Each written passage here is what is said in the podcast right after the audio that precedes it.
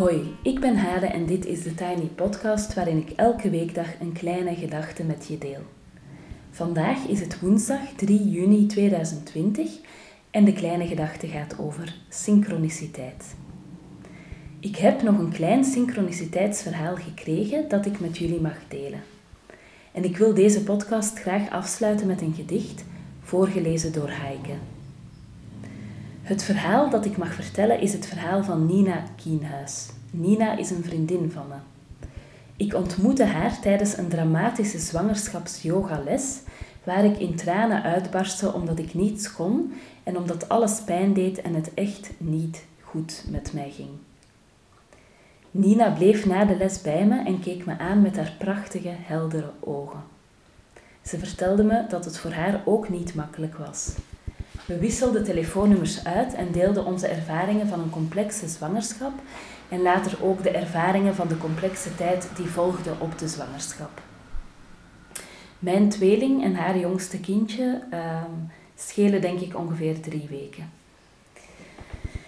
Dankzij Nina was ik in een periode waarin ik me heel slecht heb gevoeld niet zo alleen. En ik was uiteraard niet alleen, ik had mijn partner en vrienden enzovoort, maar...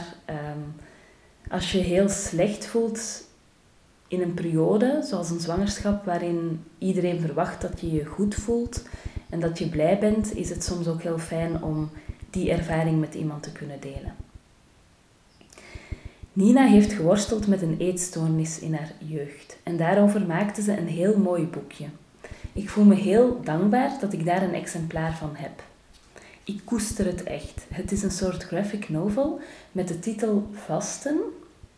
En met eenvoudige tekeningen vertelt ze het verhaal van haar eetstoornis. Ik heb het boekje hier bij me en ik ga even ook het zinnetje op de achterkant lezen. Een zoektocht naar ruimte, rust en vrijheid in 50 tekeningen, dat is het antwoord op de vraag die ik mezelf 6 jaar lang stelde. Vasten of loslaten? Dus met eenvoudige tekeningen vertelt ze het verhaal van haar eetstoornis en ik ben elke keer als ik erin lees, ben ik ontroerd en ook verbaasd. Er zit heel veel inzicht in en heel veel genialiteit, zou ik het noemen. Hoe dat ze erin slaagt om met een relatief eenvoudige tekening en weinig tekst zoveel te zeggen en zoveel duidelijk te maken. Ze stuurde me een verhaal over de periode waar haar boekje ook over gaat. Het is een heel puur synchroniciteitsverhaal. Toeval dat geen toeval is. Een verhaal dat ook zo duidelijk toont dat je vaak krijgt waar je om gevraagd hebt, maar dan is de vraag nog steeds of je het wel kan en wil aannemen. Ja, en misschien moet ik nog 1 zinnetje zeggen over het krijgen waar je om gevraagd hebt. In dit geval is dat heel letterlijk geweest. In mijn eigen leven heb ik heel vaak ontdekt dat ik krijg waar ik om gevraagd heb, maar dat de vorm waarin dat dan komt, dat die niet altijd, niet altijd de vorm was, zeg maar, die ik verwachtte. Maar goed, eerst het verhaal van Nina. Op een zomerdag tijdens mijn ingewikkelde studietijd had ik met een medestudent afgesproken, Jacco. Ik kampte met anorexia, voelde me op, lethargisch en altijd afgemat van weinig voeden en continu doorgaan. We spraken af bij een meertje in een natuurgebied in de buurt. Een rustige plek met weinig bezoekers en voor mij een veilige omgeving zonder terrasjes of eten. Zo lagen we daar een poosje in de zon, te kijken naar het water en te praten over het leven. Als je mocht kiezen wat je nu zou kunnen eten en je mag uit alles kiezen, vroeg Jacco, wat zou het dan zijn? En ik wist het meteen. Zelfgebakken appeltaart, zei ik. We praatten nog een poosje verder toen het met het ondergaan van de zon frisser werd en we besloten te vertrekken. Vlak voordat we bij de fiets aankwamen, kwam er een vrouw onze kant oplopen met een grote schaal in haar armen. Dat ziet er goed uit, riep Jacco. Zelfgebakken appeltaart, riep de vrouw. Willen jullie een stukje? De schrik sloeg me om het hart en ik heb gemompeld dat ik echt naar huis moest en nog zo wat excuses. blozend. Jacco bleef achter, vol verbazing. Het was dit moment waarop ik me zo kwetsbaar voelde, maar waardoor ik wel begreep dat ik zelf mijn grootste vijand was.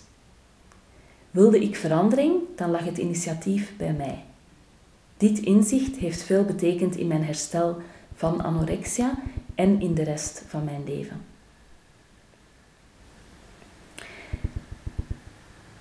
Ja, ik ben er zelf stil van. Ik vind het echt bijna absurd hoe zoiets kan gebeuren en tegelijkertijd klinkt het ook zo logisch en zo vanzelfsprekend.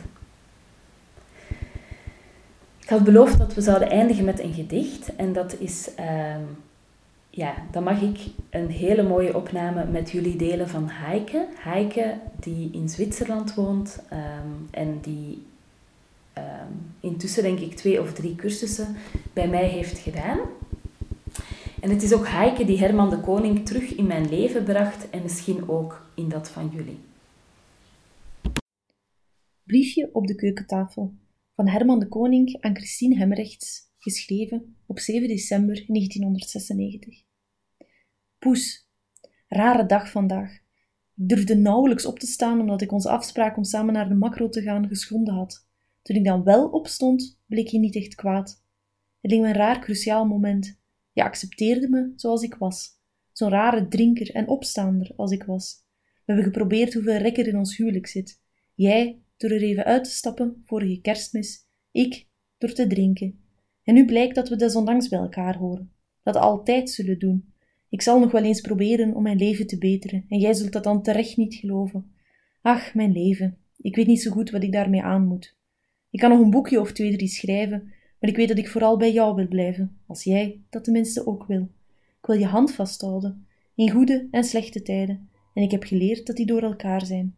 Dus, altijd. Aha. Tot zover de Tiny Podcast voor vandaag. Je kan me volgen op Instagram, @thetinypodcast. En je helpt me door deze podcast wat sterretjes te geven op iTunes, een review achter te laten en of hem door te sturen aan iemand anders die er misschien graag naar luistert. Dankjewel!